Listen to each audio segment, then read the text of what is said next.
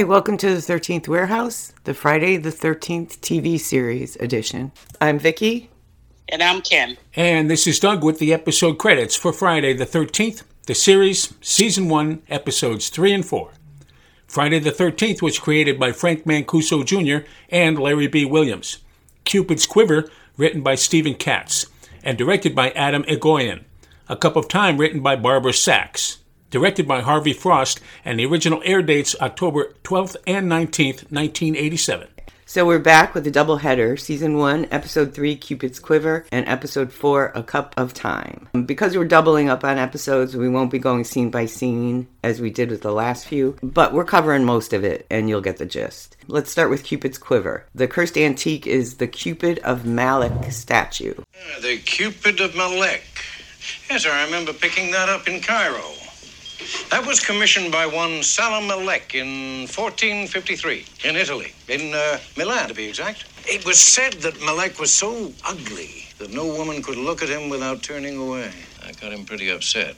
So he uh, vowed vengeance on all those who denied him love. He had the Cupid cast in his own image. This episode kind of reminds me of the warehouse episode Merge with Caution, where the artifact was Mata Hari's stockings. Do you remember that one? Oh, yeah, yeah, yeah, yeah, but her stockings were prettier. Definitely. the stockings, they made men fall in love with the wearer and give away their money. Then they lose their sanity and resort to violence. The statue also makes the woman fall for whoever possesses the statue, but it eventually leads to murder. So, number one, I have a problem with the fact that this first guy, well, he spits in his hair, which is gross.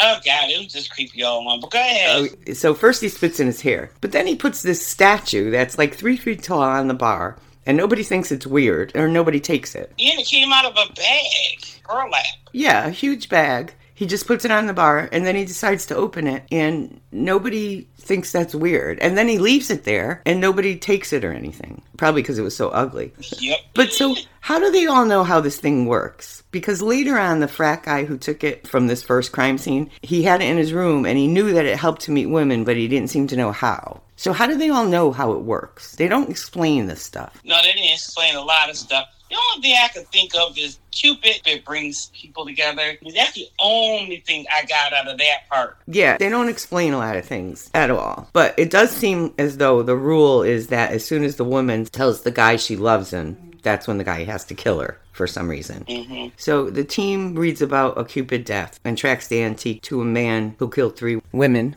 so Micki and Ryan trace the statue back to a college fraternity. Next, we meet Eddie Monroe, who's basically a stalker even before he gets his hands on the statue. I wonder if this overacting and overdramatic stuff was like the norm. I don't know. For certain things, yes. For certain things, no. I could look back on some of the other stuff that I watched that's in this era. Yeah, and it's not that bad. So I don't know. Like I said, it could be the beginning of the series. I don't know. I'm hoping it gets better as we go along because it's just like I don't remember guys being that creepy. Right. And I know he's supposed to be creepy because he's basically a stalker even before anything happens with the statue. He's already out of his mind. Yeah. But I don't know. It, there's so much overacting in this, especially this episode, I feel like. Mhm. And everything is over dramatic. I don't know any other TV show I watched now that was in the 80s except for like Star Trek. I don't know if that was like the norm and I just didn't notice it back then.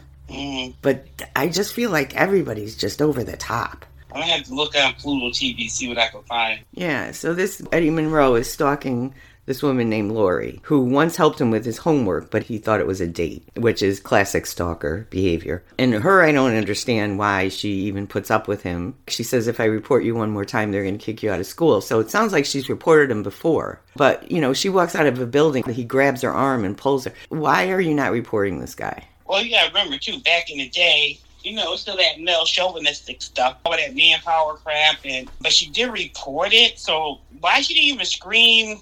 But then again, you know, it's just with this men stuff. Sometimes it's the norm. Yeah, I think that's my problem. I'm watching something from 1987 with 2021 eyes, you know? So you, mm-hmm. you see things so differently, things that were the norm back then, and it's just weird to me. so he steals the statue from one of the frat boys when he hears that it can somehow attract women. Jack has a plan, and he inserts himself into the frat party as the bartender with truth serum drinks. So he's hoping to get some information about who has the statue and where it is. And Micki and Ryan search the party and all the frat rooms for the statue. But in the meantime, Eddie, who has the statue, goes to a bar, and I imagine he's going to just do a test run with the statue. And he gets the girl. She tells him she loves him. He squirts honey on her hands. and then he fills his truck with bees to kill her. You know, honestly, I thought it was going to be a bear, a bear that was going to maul her. You know, I didn't understand the honey at first. It didn't even occur to me. I was like, this guy's weird. Yeah, that would have been a good choice to a bear. But, I mean, you have to know that there's a bear there. Well, that would have made sense. You know, the bees didn't sting him. Right. He threw his. But wait a minute. Did he sting him? I don't think so. He wants to say he got something on his face, or did he have that mark on his face, on his cheek? I forgot what that mark was from. I, I did notice that mark, and I can't remember what it was from. I don't think it was from the bees. Yeah, that's the thing. He goes into the woods and he just happens to find a beehive. Um, and he carries it over to the car, and none of the bees sting him. So I don't know. Yeah. Oh my god, that's kind of the funniest way to kill somebody that I've ever seen. And then they didn't even show her with all the bumps on her face. Nope. Nope. See, nobody goes, oh my gosh, she got. And I'm going, wait a minute. Because normally that's what you would say. Yeah. She got stung so many times. Oh my God. She must have been allergic to bees or nothing. Right. so at the party, the truth serum works, and they find out that Eddie has the statue. Jack finds the dead bee girl in the woods. Like you said, he doesn't mention anything all over at all because he first thought it was Lori. And then the frat guy, whose room the statue was stolen from, arrives there too. They call the police while Eddie finds Lori sitting by a tree outside a party. And apparently he six Cupid on her, although they don't show it to us. Micki- Really? I Yeah. they didn't. No, they didn't show it to us. They just showed him being creepy, and then the next thing you know, he's running with her. And Micki and Ryan say, "Oh, he's right there, and he's got Lori." Oh, yeah, I was wondering about that because it didn't show anything. Because usually they show at least a laser pointer. They didn't show that, so I thought she was faking. No, she was affected. They just didn't show it to us. I, I don't know why. But Micki and Ryan get Lori away from Eddie. Yeah, because she wasn't faking, because she wouldn't have called him if she was faking later. Well, see, I thought they were setting them up. So I don't know. That's why I got confused because I'm like, oh, when she was dialing, I'm thinking in my head that she's trying to set him up on her own. Oh, okay. I see what you're saying. Yeah. Okay. Yeah, and it kind of would look like that later when Micki shows up instead. But she shows up just because they overheard the phone call. Okay, I see what you're saying. Because even when they're trying to talk to her, she says, So what if he took a couple of pictures of me? You know, that wasn't the way she was reacting to things earlier when he was stalking her. So Ryan grabs the statue from Eddie, and Eddie gets away. Okay, now this was ridiculous too. Now, how many times throughout this episode did Ryan and the cop and whoever say they removed evidence from a crime scene and that's a crime? How many times do we hear that? What? Right. So this campus police comes and he confiscates the statue because it was removed from the original crime scene and he even says that. But in the dumbest move I've ever seen, he gives the statue back to Eddie. Yep. The guy he found in the tree. He believed that story that he was taking pictures of birds. I know. Really? I even said that when I'm going, really? Dude? what tree is it um pointing at? And I'm going, now we know why he doesn't have a badge. Well, now we know why he's a campus cop instead of a real cop, right? Well, yeah. oh God, he can't have a gun. oh my goodness. So anyway, they take Lori back to the antique shop, but she calls Eddie and sneaks out to go to his apartment. But she tells him she loves him before she hangs up the phone. So he's already in killer mode. But it's Micki that shows up instead of Lori. But she does get affected by the Cupid, which was funny because uh, they're setting him up. They overheard the phone call, so Micki goes there, and Ryan Jellin let me in. Why couldn't he get in? I don't understand. Yeah, I don't know.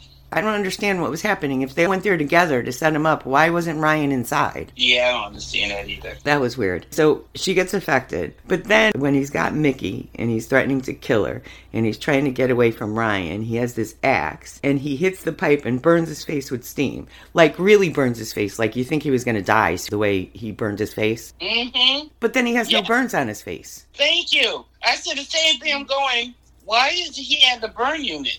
And Yeah. his face is so clear. it, then that Steve cleared his acne and all that kind of stuff up real nicely.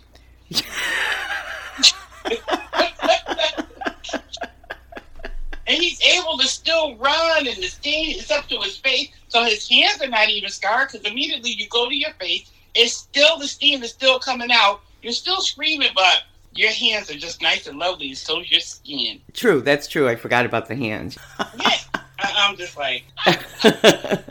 Ryan goes after him, and Eddie falls from the rafters and dies. I assume he's dead. So his death breaks the spell that he had on both Micki and Lori.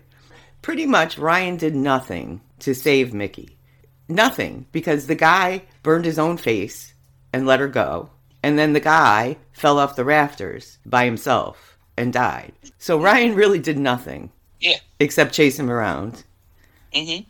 So I did notice that Ryan had a lot of Pete qualities. Mm-hmm. Like when he was reading the comics while Micki was trying to read the article about the Cupid murder. Oh yeah. And there was a few other jokey things, and I can't remember them now, that he said that sounded like things Pete would have said. Of course, he tries to pick up Laura at the end in true Pete fashion. Yep. Mm-hmm. Yeah. So what did you think of this one? I mean, it was okay. It was just like the storyline wasn't all there. I think it could have been better written. I find there's a lot of plot holes in these. Like Mm-hmm. things aren't explained and we don't know why things are happening. Yeah, I found that too. This and the next one. A lot of plot holes. So do you have anything else on this one? No, this one was a little easier to follow than the, the next one. Yeah. I really couldn't follow. It's like, huh? it was.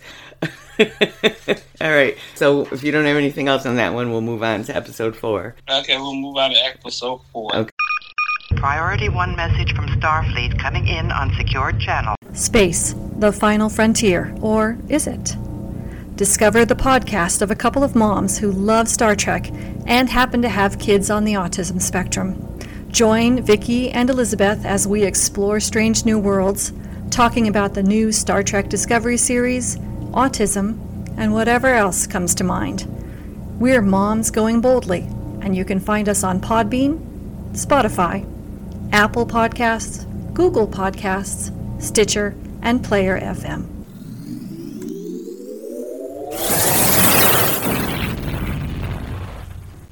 Hey, Doug Gramley here from Yeah, That Can't Be Good. Please join Kim, Vicky, Skip, and myself over at Yeah, That Can't Be Good for an episode by episode podcast of all things Eureka. You can listen at eurekarewatch.com on Apple Podcasts, Podbean, or wherever you get your podcasts. And we're back. So the title of this one is A Cup of Time. And by the way, I did come across another YouTube playlist of the series, mm-hmm. which I also have posted on all our web pages. So you guys can compare and choose which has the better audio or visual, or if there are missing episodes on one list, maybe you'll find them on the other list. I'll post both links on every episode we do. In this one, the cursed antique is the Swappers Ivy Teacup. There it is. Ah, Swapper's Ivy. It doesn't exist anymore. At least I didn't think it did. Let me see. It was indigenous to Ireland, 13th, 14th century. It was an evil plant, or at least they thought it was. They thought they'd burned it all. If you had it, you could use it to trade for whatever you wanted.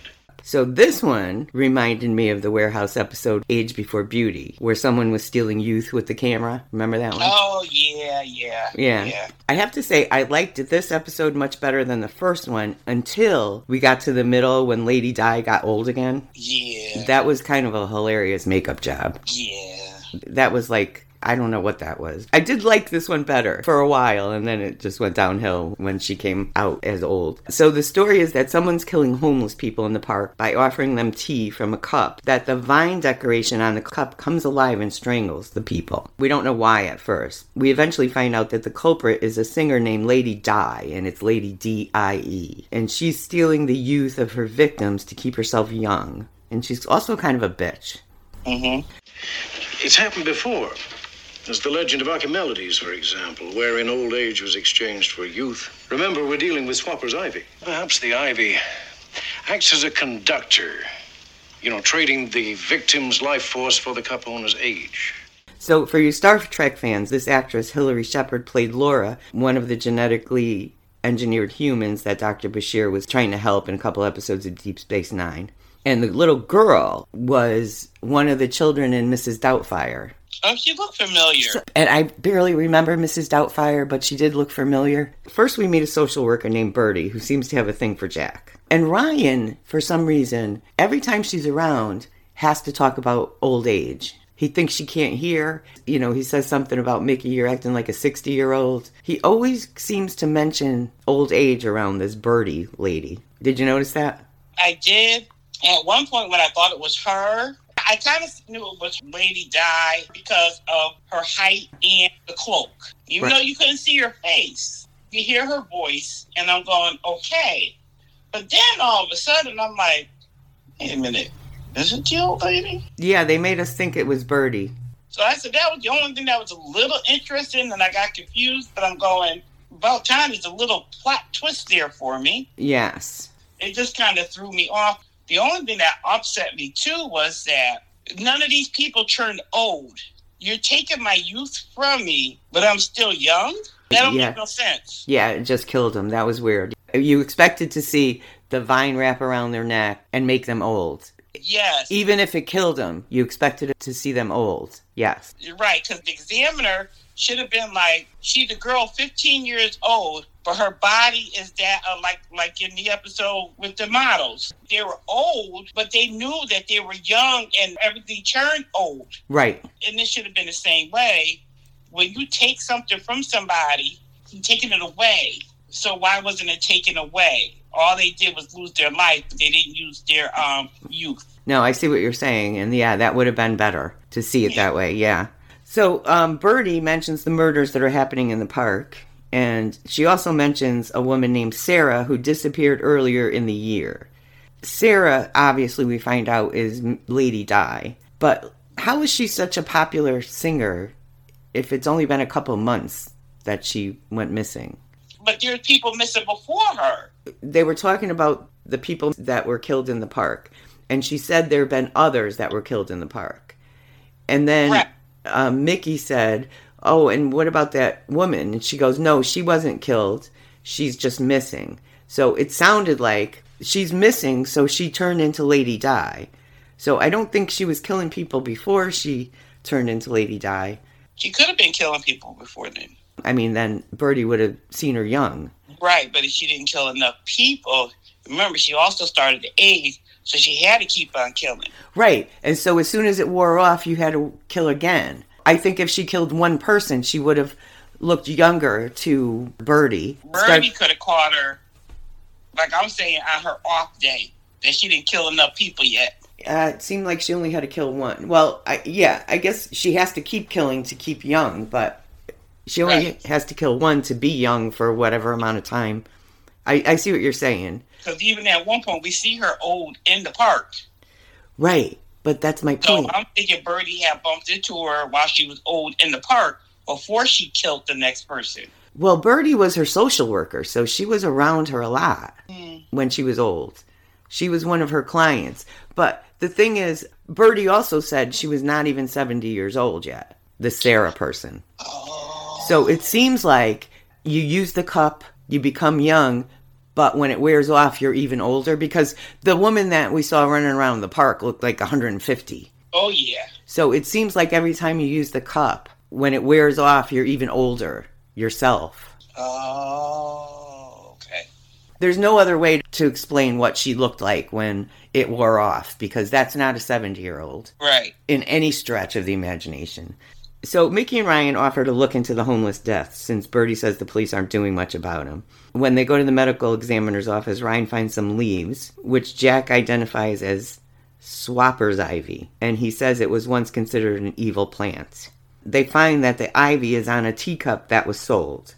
So they go to visit Fat Eddie, the guy who purchased the cup, but he's dead in his Murphy bed. that rhymes. Oh, then this little homeless girl comes into the picture and you know she asks for some tea in the park and lady di gives her the bracelet to make her go away but she sees lady di kill another homeless guy now this girl really doesn't have much to do with anything i mean she does but there's really no reason for her right. So Birdie recognizes the bracelet on the little girl who comes up to them asking for food when they're at the crime scene. And she recognizes that it belonged to Sarah, her client that disappeared.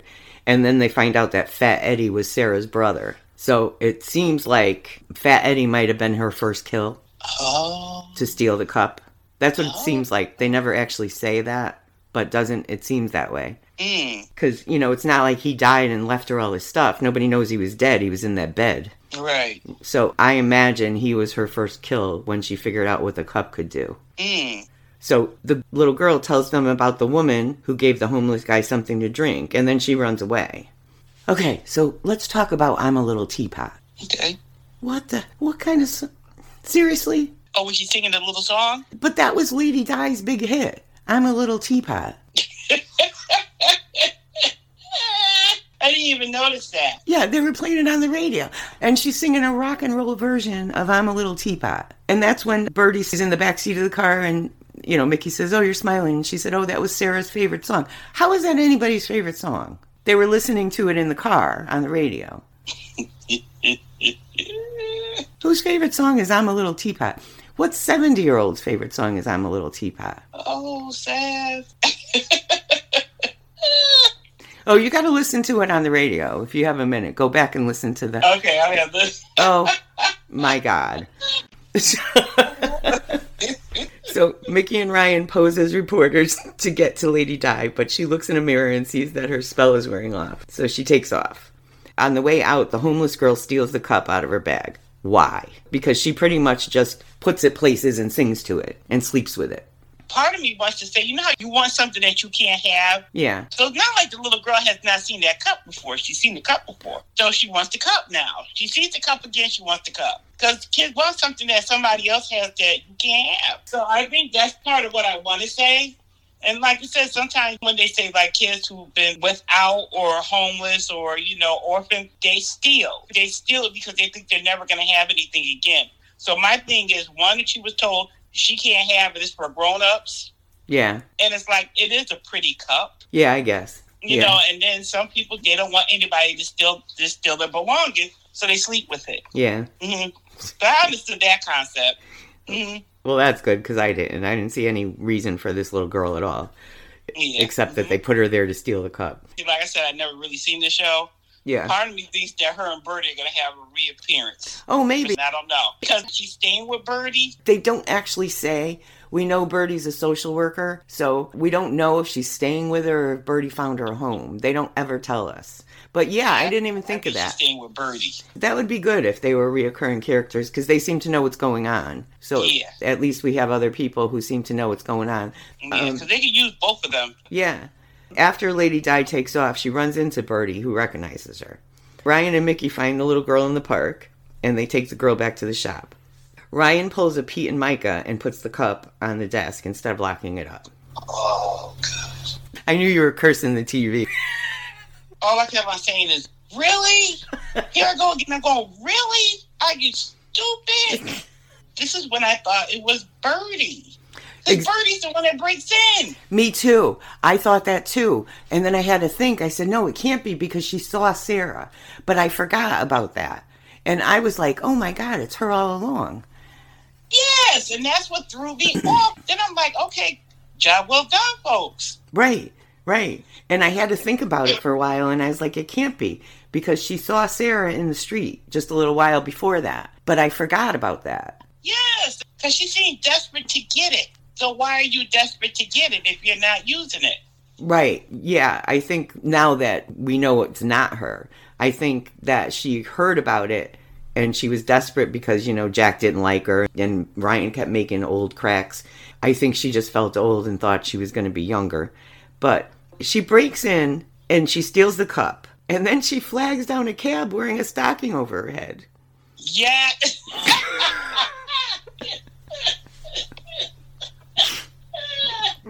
oh my god! I was like, and the cab driver never said anything like, Right. "Oh, "What's going on? Once you got a stocking cap on your head, that means you stole something." Right. And when she flagged the cab down, she still had it over her face. Yes, you did. So, oh my God.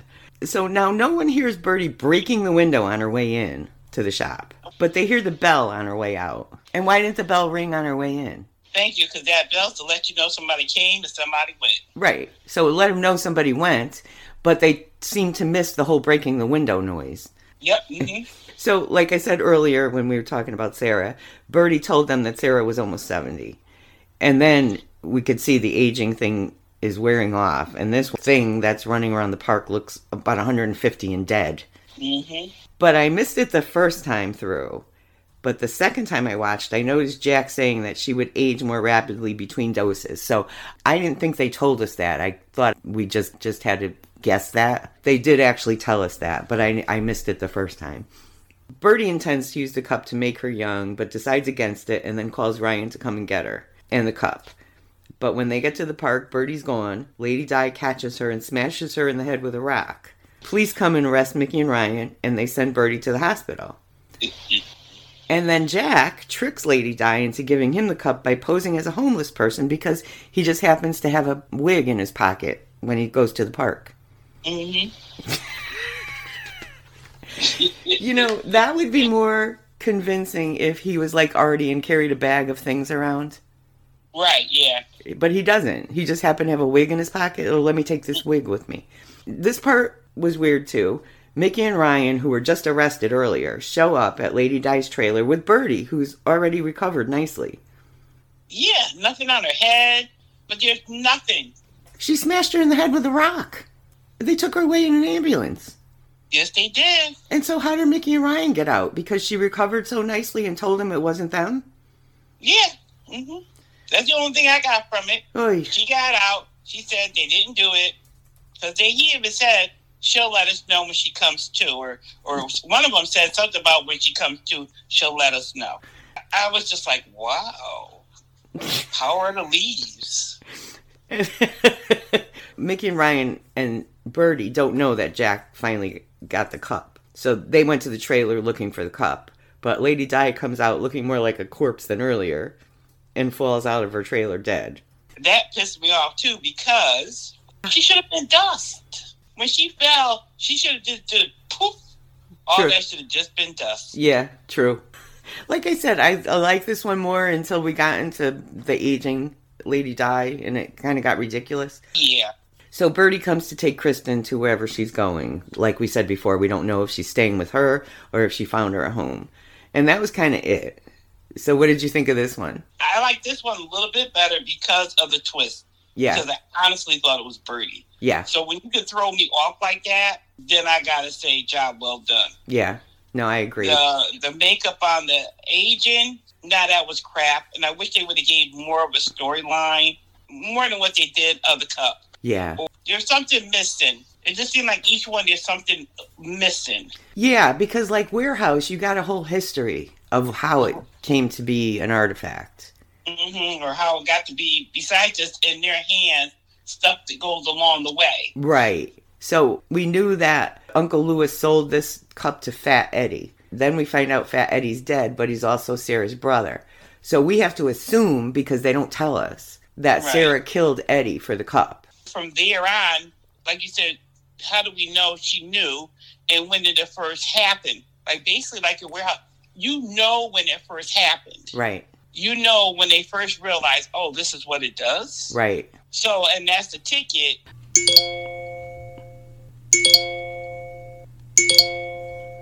Just to avoid confusion, we're jumping back to Cupid's quiver. The weirdo is Eddie Monroe, and the girl that he was in love with was Lori.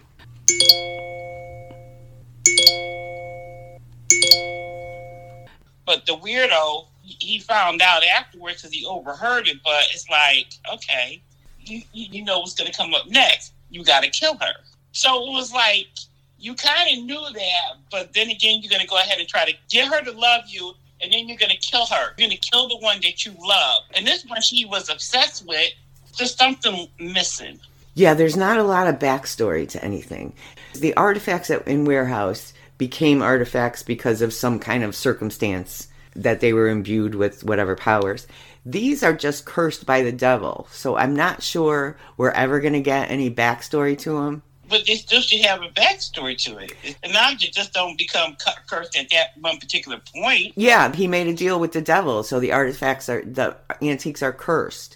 But we kind of did in this one, but we don't ever really get a story about why the curse works the way it does on each antique. All right, so he had a normal antique store. Right. And then he made a pact with the devil, and that's when all his objects in the store became cursed and got sold off. And we don't know what they do until it happens. That's what it seems like. Oh, okay. So I don't think we're ever going to get really good backstories. We're going to get a little bit of a backstory. Like Jack tells them a story about Cupid. He tells them a story about the guy who made the statue that he was so ugly that that women didn't want him, so he made this statue to exact revenge on all these women. Right. So he kind of explained in that how the Cupid is cursed. But I don't think we're ever going to get like the detailed backstories like we did in Warehouse, which is unfortunate because it makes it more interesting, I think. Yeah, it does. There's always a little bit of a story, but it's not like Warehouse. You, you don't get all this backstory, and a lot of it was based on real people. Right. And I think it made it more interesting to have a good backstory. Yeah. I agree. That's all I got on that one. So I don't really have anything else either, so we'll be back shortly. We're moving on to the second disc in the DVD set. All right, we'll see you then. See you then. This is Doug reminding you to follow us on Facebook at facebook.com backslash 13th Warehouse, on Twitter at Eureka Warehouse, and on Instagram at Eureka underscore Warehouse. You can listen to the 13th Warehouse on our website, the13thwarehouse.com, on Apple Podcasts, Stitcher, Spotify, Google Podcasts, or wherever you get your podcasts. Theme music for the 13th Warehouse, Friday the 13th, the series edition, Suspense Night, provided by Anton Kornienko. Pixabay user 147-98912. Free for personal or commercial use. See you next time at the warehouse.